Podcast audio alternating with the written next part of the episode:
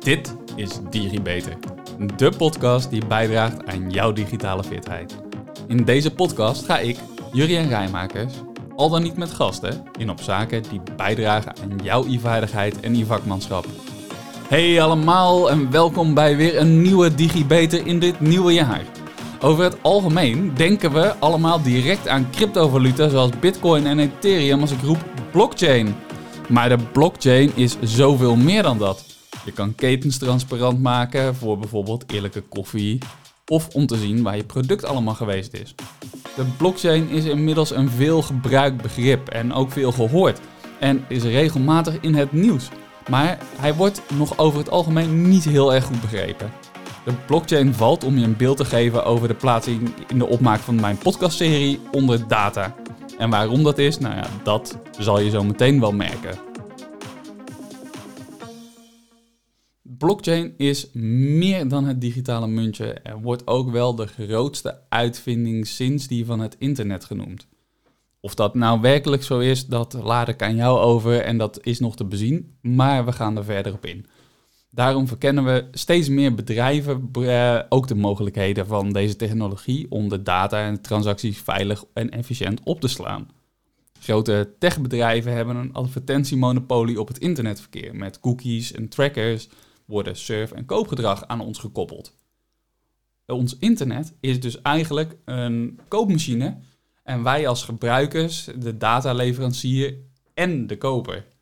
Decentralisatie van de databases speelt daarom ook een belangrijke rol in de 3.0 versie van het internet en de blockchain-technologie ligt hier aan de grondslag. In deze podcast en enkele volgende podcasts waarschijnlijk ook nog wel, wil ik verder ingaan op zowel de blockchain-technologie en je meenemen in de wonderenwereld van de blockchain. En uiteraard zal ik ook ingaan op een stukje cryptomunten, maar ik begin bij de basis. En die basis die ligt hem in de geschiedenis. Namelijk, uh, als ik zeg blockchain, denk jij waarschijnlijk, nou, weet je, een nieuwe technologie, bestaat nog niet zo lang. Maar de blockchain bestaat al meer dan 10 jaar, of althans de basis voor de blockchain. Niet meer bepaald iets nieuws dus, hoewel velen er nog weinig kennis of weet van hebben. Zoals ik in mijn intro vertelde, zul jij waarschijnlijk net als veel mensen eh, direct aan de bitcoin denken als ik het over de blockchain heb niet heel vreemd, want het is de digitale munt waar het uiteindelijk allemaal mee begonnen is. Maar ik zal hier toch een paar dingen voor je uit elkaar moeten gaan halen. Als ik het heb over de blockchain, dan heb ik het over een stukje technologie. De blockchain is een uh, meer holistisch begrip, net als bijvoorbeeld het internet dat is. Blockchain is dus eigenlijk een uh, verzamelnaam voor een database technologie. En daar zie je ook al waarom het valt onder data, namelijk blockchain is een database technologie. Nou, waarschijnlijk heb je al, wel wat gehoord over de diverse cryptocurrencies. Munten zoals Bitcoin en Ethereum zijn het bekendst, maar je hebt ook bijvoorbeeld de PI-coin, de B-coin, Zilliqa, PancakeSwap of Ripple. En er zijn er nog veel meer. Verschillende blockchains, want als men het heeft over die verschillende munten, heeft men het eigenlijk over verschillende protocollen. Zo'n protocol is een stukje software waarin telkens al dan niet subtiele verschillen zitten tussen het ene en het andere. Dat zijn verschillen als bijvoorbeeld wie mogen er wel of niet deelnemen in de blockchain. Of hoe wordt een transactie geaccordeerd en ondertekend.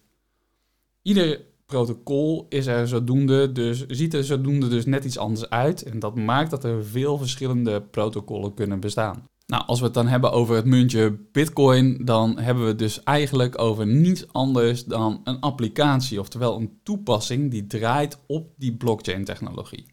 Het muntje is niet de enige toepassing voor waarvoor de blockchain wordt ingezet. Dus het is niet alleen voor als betaalmethode.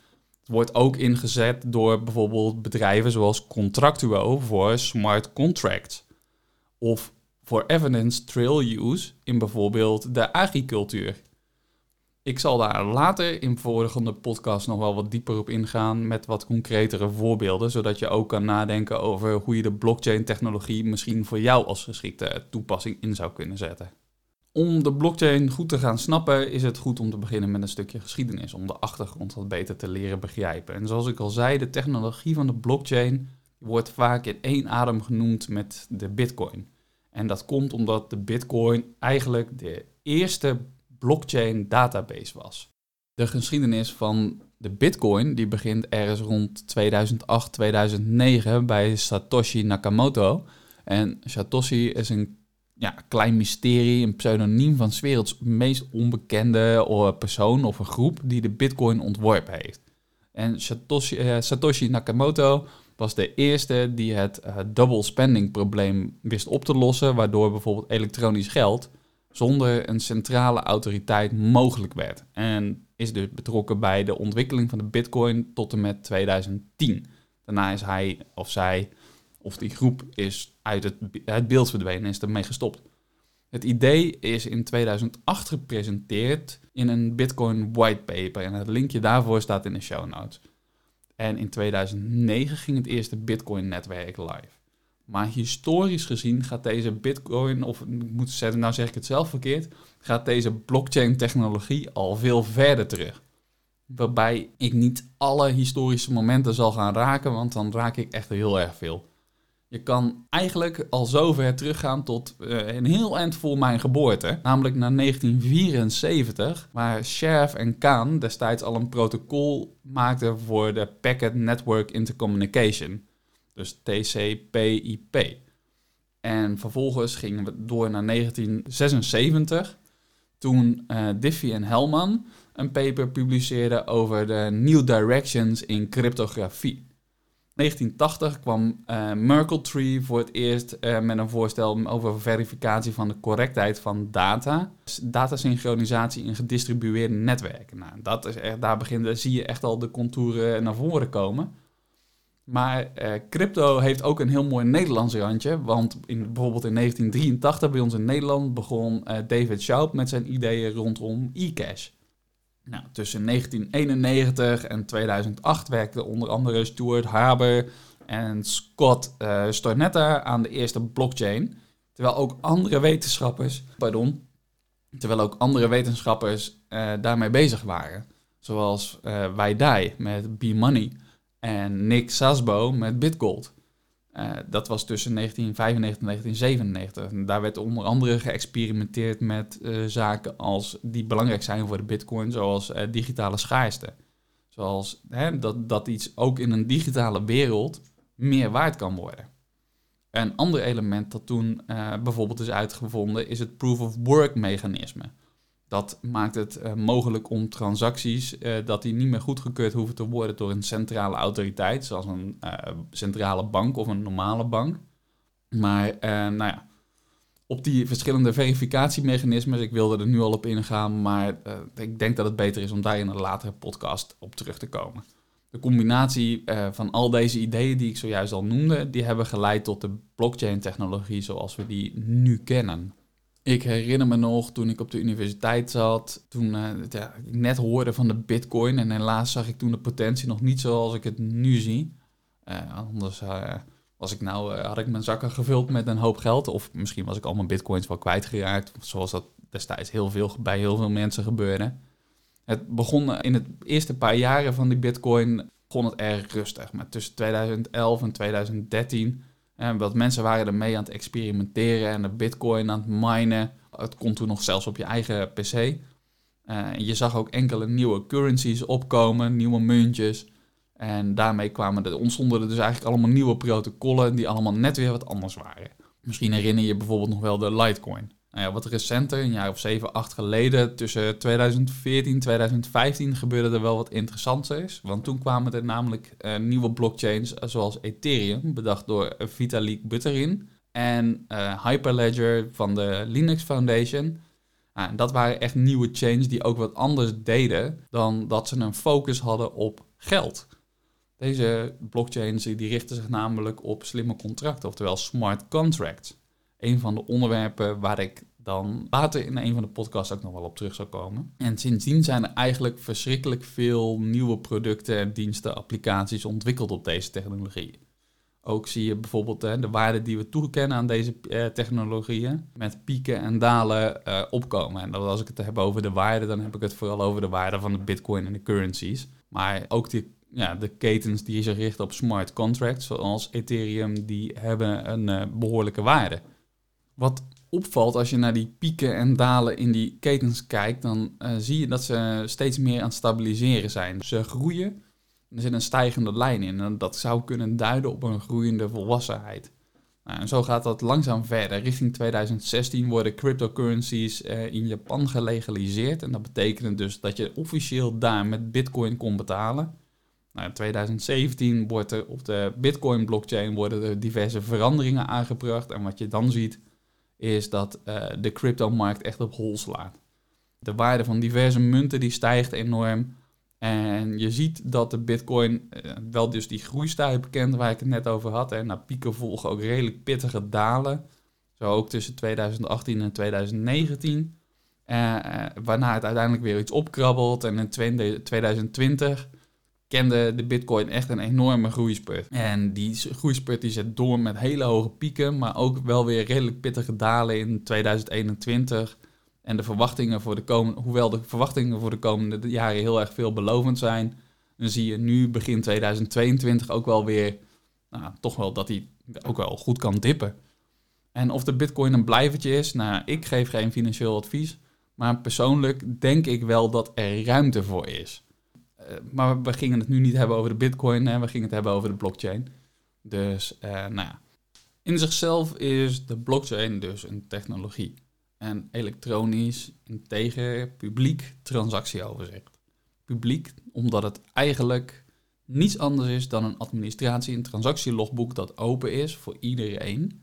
En iedereen die wil mag erop lezen en schrijven zonder dat je bang hoeft te zijn dat een andere deelnemer in die administratie een actie uitvoert die hij of zij niet mag doen.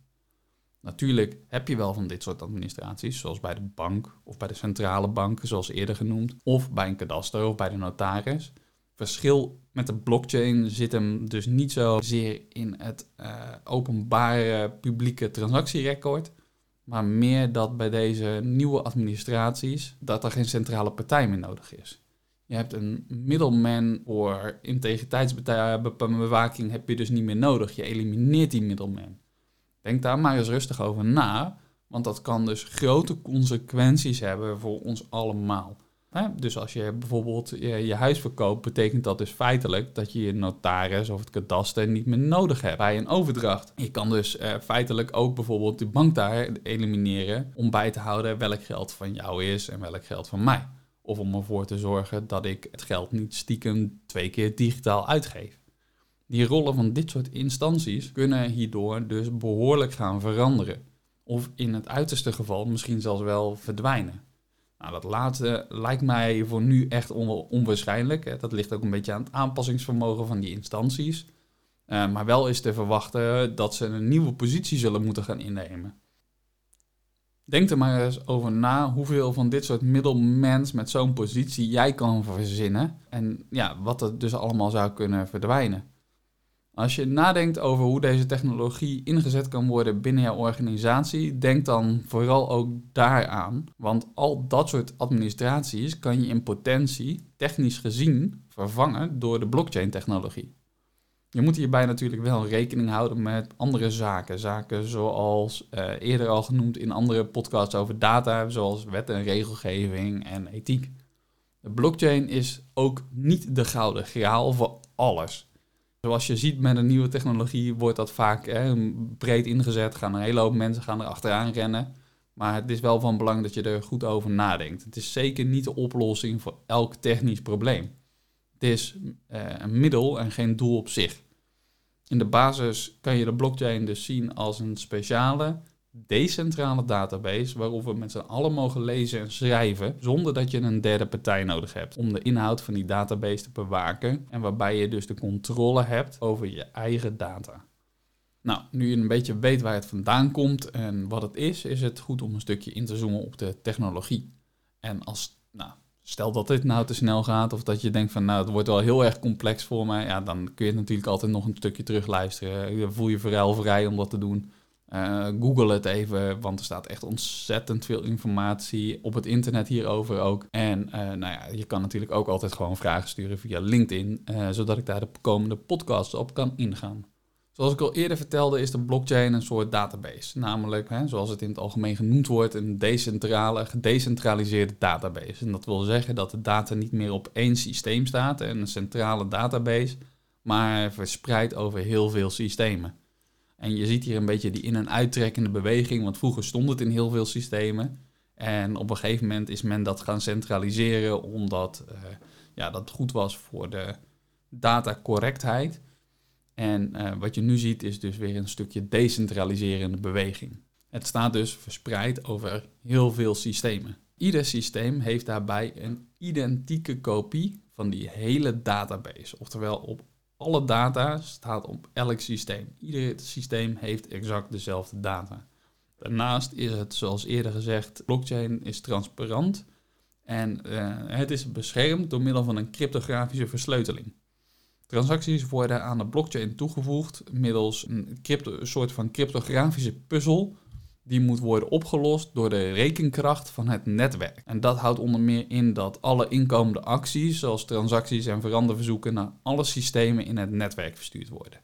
Dus stel, wij, jij en ik, willen onderling een transactie gaan uitvoeren en ik maak wat geld over naar jou en jij naar mij.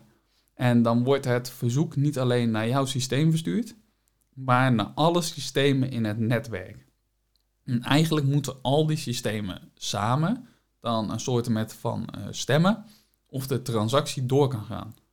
Al die systemen kijken aan tegen eenzelfde historische database.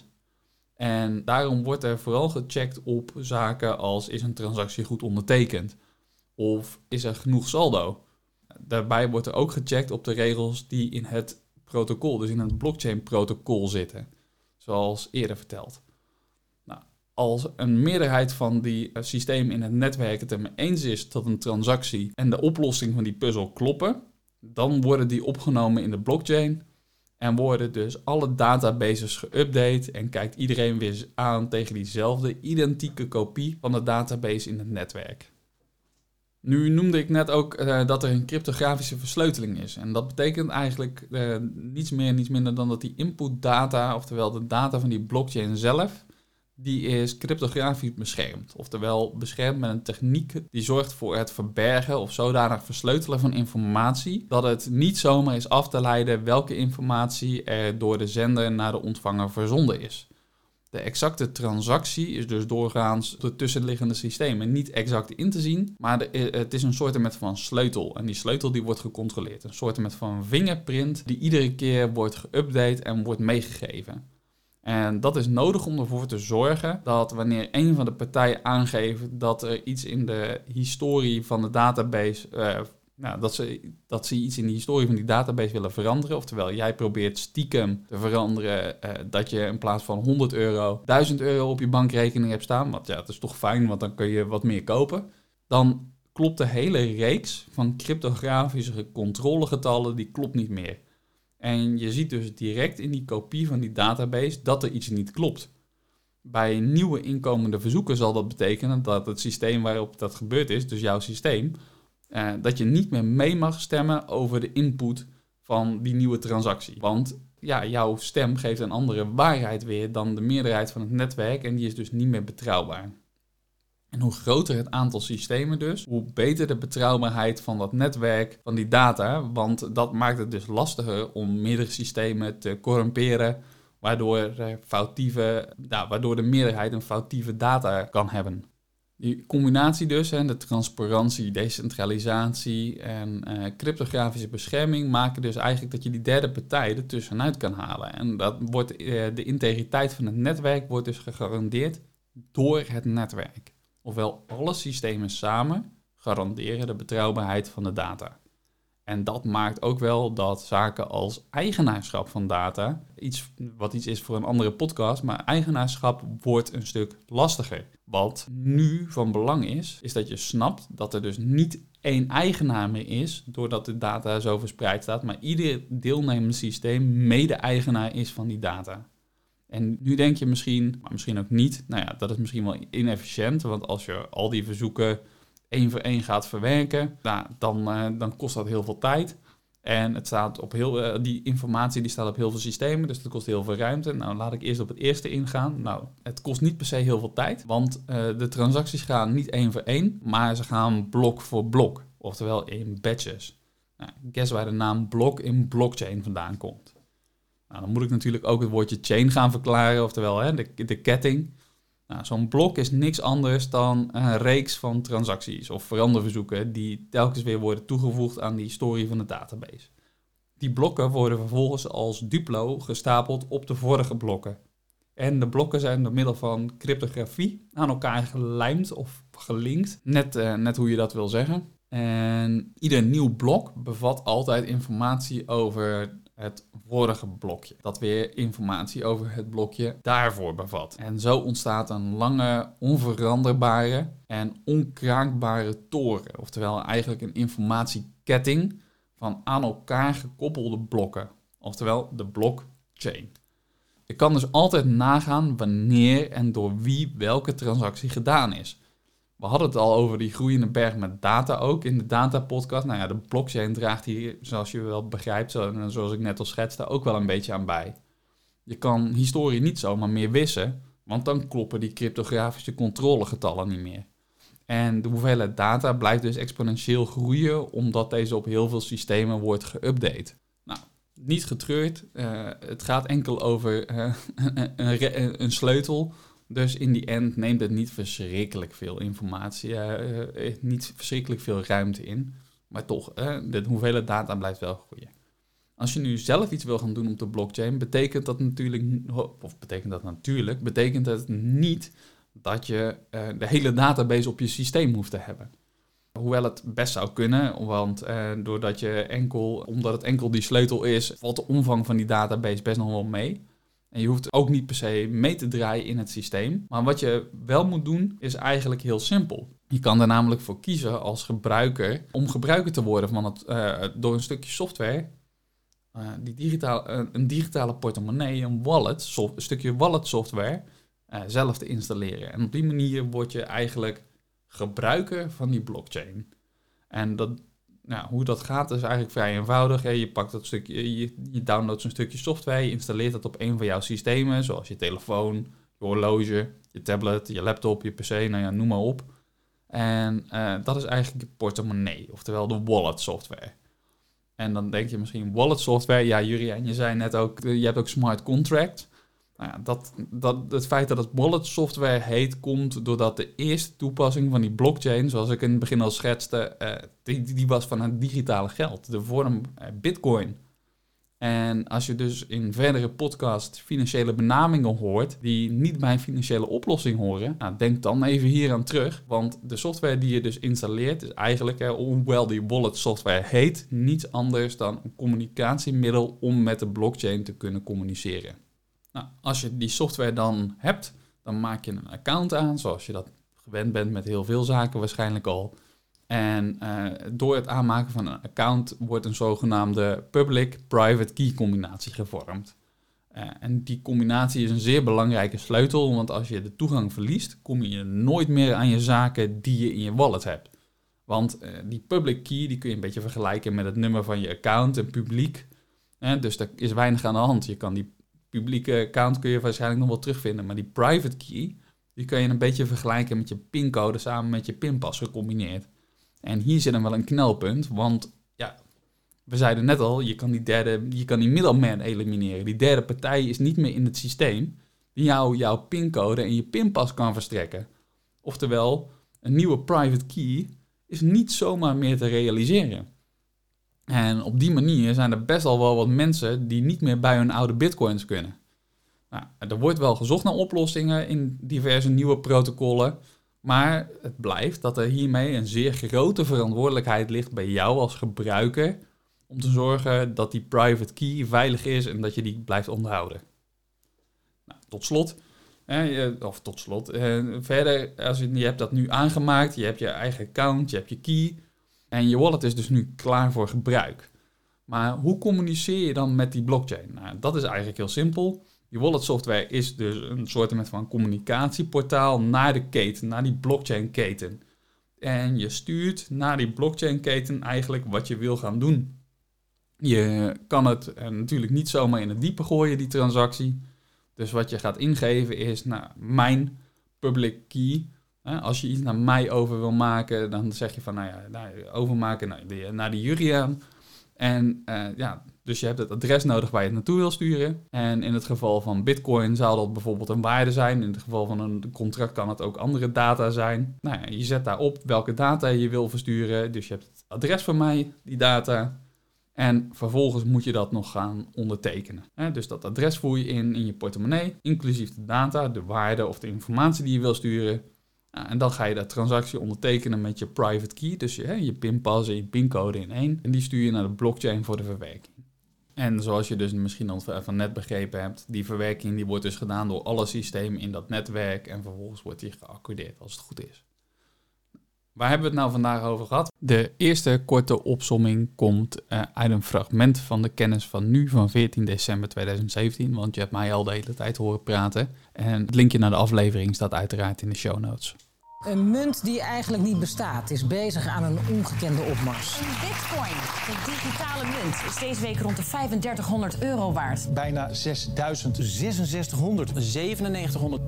10.000. 17.000 dollar. Het wordt super gangbaar en heel groot. Niet alleen bitcoin, maar vooral die onderliggende technologie. Onthoud het woord blockchain. Volgens kenners is het de grootste technologische innovatie sinds internet. Blockchain. En het is op dit moment het gesprek onder economen en Grootste IT-nerds. digitale revolutie sinds het internet. Blockchain. En dat wordt huge. Ja, en dat wordt huge. En dat werd al in 2017 gezegd. Ja, en dat huge worden, dat heb ik dus vandaag een beetje proberen uit te leggen aan je. Een stukje geschiedenis. Je hebt kunnen horen dat er een eh, behoorlijk lange aanloop al is in deze technologie. Ik ben ingegaan op een stukje van de technologie. Dus eh, die transactie die we gedaan hebben, die transactie met tussen jou en mij, eh, waarbij je mijn publieke adres gepakt hebt, waar je iets naar over hebt gemaakt. Dus vergelijk dat met je bankrekeningnummer waar je iets naar overschrijft. En eh, vervolgens heb je ingegeven wat je wil overschrijven, dus dat bedrag. En vervolgens heb je dat ondertekend met je private key. En dat is het netwerk ingegaan, wat, ja, al, waar alle systemen in dat netwerk dus die transactie gaan verifiëren. Om uiteindelijk bij mij aan te komen, waarna de hele blockchain-keten geüpdate wordt. En daar is nog heel erg veel meer over te vertellen. En eh, dat zeg maar op het moment, eh, ik ga zo ver als dat mijn huidige kennis reikt. Eh, maar ben jij of ken jij die expert die hier straks nog meer over kan vertellen in een andere technologie, op een eenvoud of een andere technologie op een eenvoudige manier kan uitleggen, kennis wil delen, schroom dan niet om contact op te nemen. In de volgende podcast wil ik in ieder geval ingaan op de delen waar mijn kennis nog wel ligt. Zoals eh, wat kun je met nou met de blockchain? Wat zijn de verschillende soorten eh, tussen de blockchains, cryptocurrencies, tokens, eh, NFT's en wie weet nog wel veel meer. Of deze podcast allemaal aan elkaar aan zullen sluiten. Dus de podcast over de blockchain, dat hangt een beetje af ook van het nieuws en de andere topics. Want voor de break was ik natuurlijk al begonnen met een stukje over uh, digitale projecten of over projectmanagement. Uh, wat ook heel erg belangrijk is. En uh, nou ja, misschien ga ik dat wel afwisselen. Ik moet even kijken. Er is in ieder geval nog veel meer te vertellen over de wonderen in de digitale wereld. En genoeg om je digi beter te maken. Voor deze week alvast bedankt en tot de volgende. Vond je dit nu een leuke uitzending en wil je meer weten? Abonneer je dan op de podcast door op volgen te klikken. Het duimpje omhoog en geef een beoordeling van bijvoorbeeld 5 sterren, zodat nog meer mensen deze podcast kunnen vinden. Wil je collega's, vrienden, familie, zoals je opa of oma, net zoveel plezier doen en ze digitaal fitter krijgen? Deel dan de podcast. En zo worden we samen allemaal digitaal. Heb je een vraag over wat er verteld is in de podcast? Een bepaald onderwerp dat je graag terug zou willen horen? Of wil je gewoon laten weten dat je erg van de podcast genoten hebt? Je kan mij feedback geven en vragen stellen via LinkedIn. Zoek dan even naar Juriaan Rijmakers. Hoe dan ook, na deze podcast ben je weer een beetje digifitter. Tot de volgende keer, tot de volgende DigiBeter.